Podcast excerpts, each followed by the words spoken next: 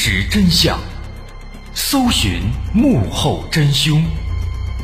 欢迎收听《绝密档案》，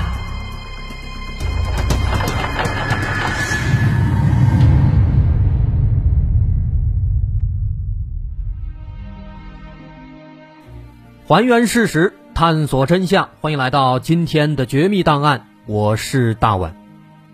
在之前的节目里，我们曾经讲过一起非常神秘的任铁生失踪案件。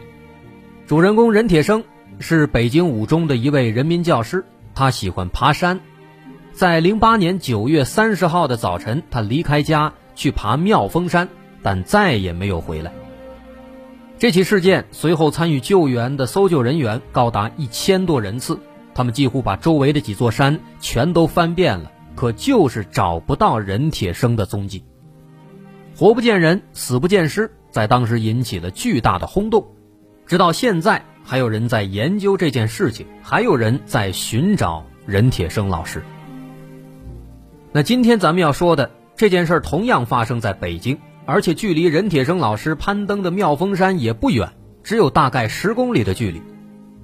这回啊，是两位刚刚高考结束的女学生。一起去八大处公园爬山，结果一去不回。所以这也是一起登山失踪事件。不过这起事件相比较来讲要更加的诡异，甚至更加的恐怖。这件事里有一些很有名的小桥段，比如当时在这两个孩子失踪以后，其中一个女孩的表姐和父亲同时梦到了一件奇怪的事情，而后来。两个女孩的尸体被找到，尸体的情况也非常非常的恐怖。那他们到底发生了什么？这件事听起来啊，其实还有一点恐怖色彩呢。咱们慢慢来说。两名主人公，一个叫楚云，一个叫芳芳，他们是好朋友，也是一对好邻居。俩人是小学同学，从小关系就非常好。尽管初中、高中没有在同一所学校，但是他们的关系没有受影响，形同姐妹。零四年夏天，楚云和芳芳结束了高考，芳芳非常开心，因为发挥的不错。但是另一边的楚云就不一样了，他发挥的不好，此时正垂头丧气呢。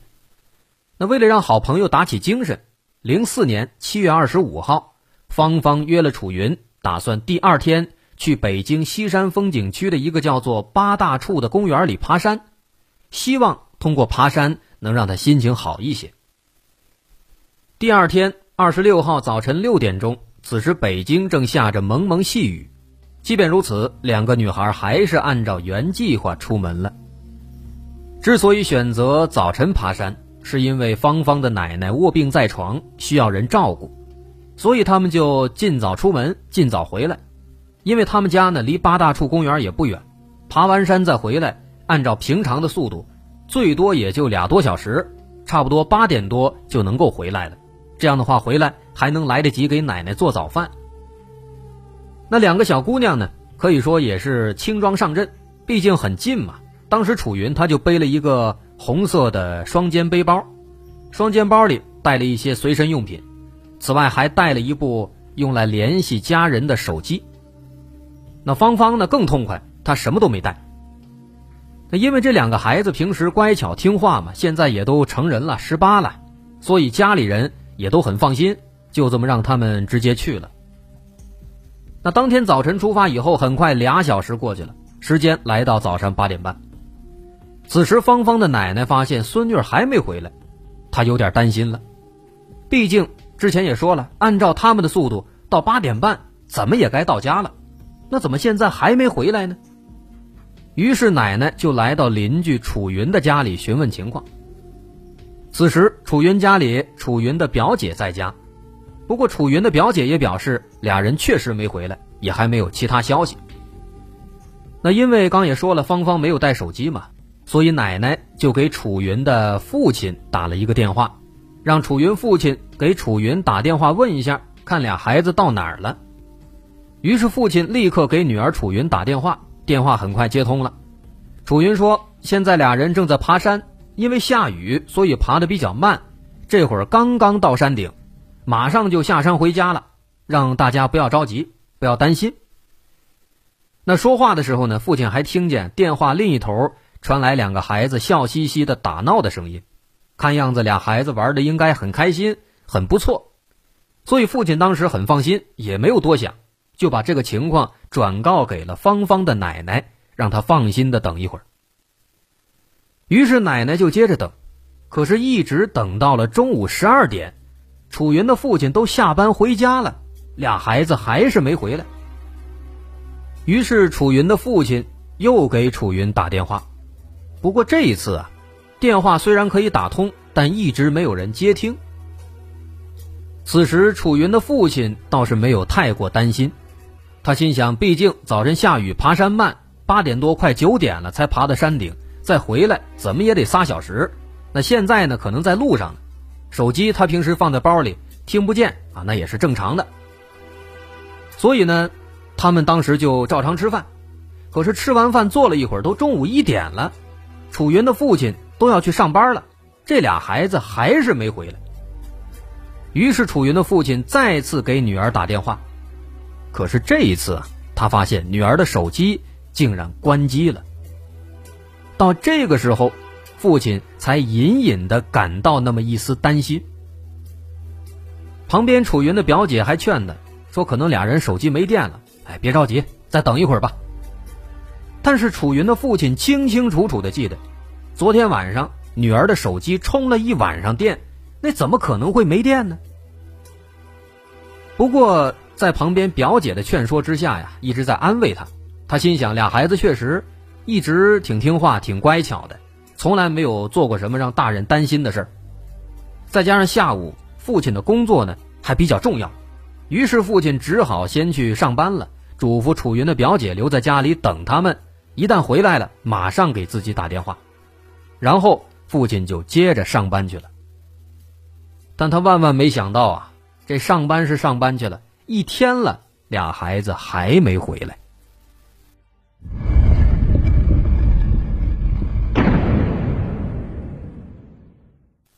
到了傍晚五点多，结束了一天的工作，大人们回到家里，可是两个孩子还是没回来。双方家长互相联络之后，才意识到这件事儿的严重性，于是他们当即决定马上去八大处公园去寻找两个孩子。来到公园以后，已经是傍晚六点多了。公园的负责人在了解情况之后，叫来了当天负责卖票的售票员。但是在看了两个女孩的照片之后，这位售票员他却斩钉截铁的表示，说这两个小女孩没有买票，应该是从后门偷偷爬进去的，因为整整一天下来，他一直在窗口卖票，没有见到过这两个小女孩。可是楚云的父亲他不相信售票员说的，他提出要亲自看一看当天的监控录像。那既然人家孩子丢了，要求看录像。那就应该给看，但是这一看啊，他们就发现了细思极恐的事情。在当天早晨公园大门的监控视频当中，家人们果然发现了两个女孩的身影，而更可怕的是，在两个女孩身后几米远的地方，还跟着两个陌生的男子。这样的画面让双方家长感到非常紧张，看起来这俩孩子很有可能是被人跟踪了。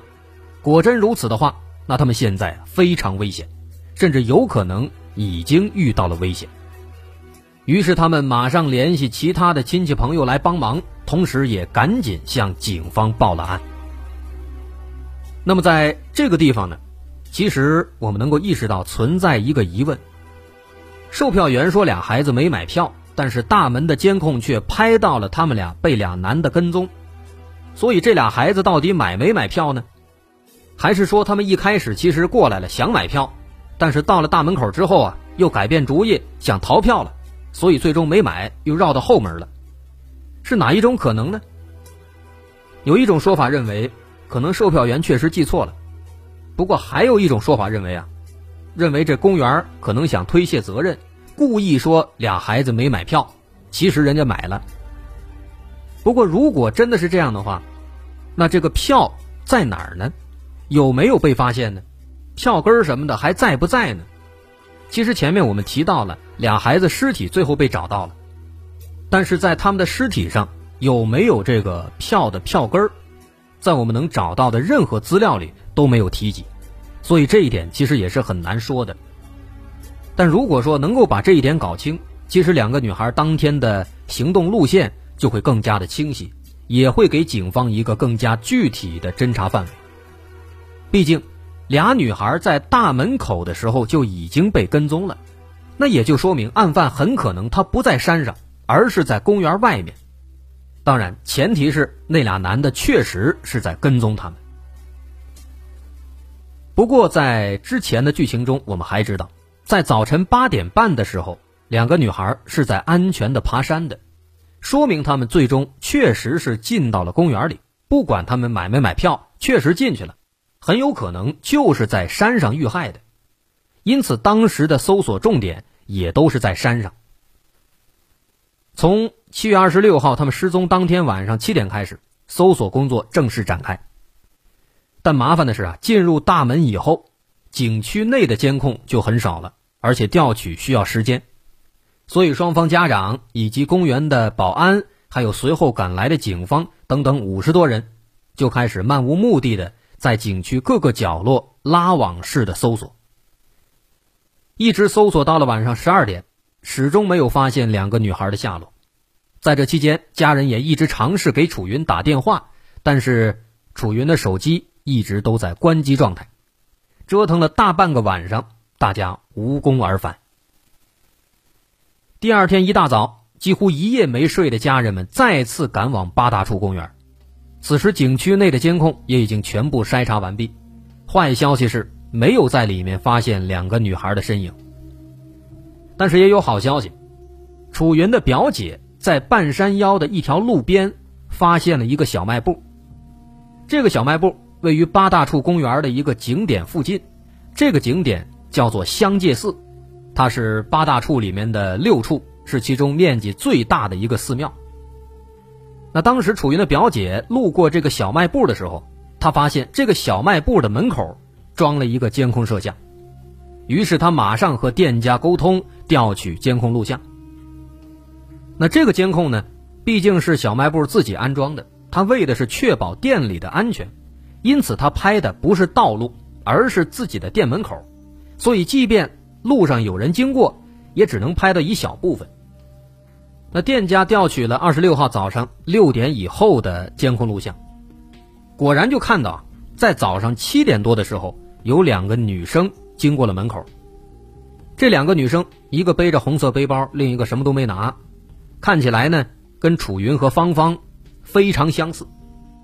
但是因为前面也说了，这摄像头的方向啊，它是冲着门口的，所以说两个女孩仅仅在画面里出现了几秒钟，就没有了。也没有看到他们是否被人跟踪了，只能通过他们的行走方向判断，当时他们正在往山上走。那虽然说没有能够提供更多信息，但这个监控录像的出现呢，让大家再次燃起了希望。这俩孩子毕竟看起来确实很像是他们俩。不过在接下来的山路上就没有小卖部了，也没有监控摄像了。所以，这个香界寺的小卖部就成为了这俩孩子最后的出现的地点。当然，前提是监控里拍到的确实是楚云和芳芳的话。因此，接下来警方进一步扩大了搜索范围，以期找到可能存在的线索。与此同时，两个女孩的同学们也加入了搜救队伍。就这样，这支近百人的搜救队。在山里展开了为期四天的连续的地毯式搜索。另一边，警方也通过景区内的游客和商贩，以及楚云和芳芳的朋友圈来了解情况，尝试获得一些线索。而果不其然，在这些努力之后，更加劲爆的线索果然出现了。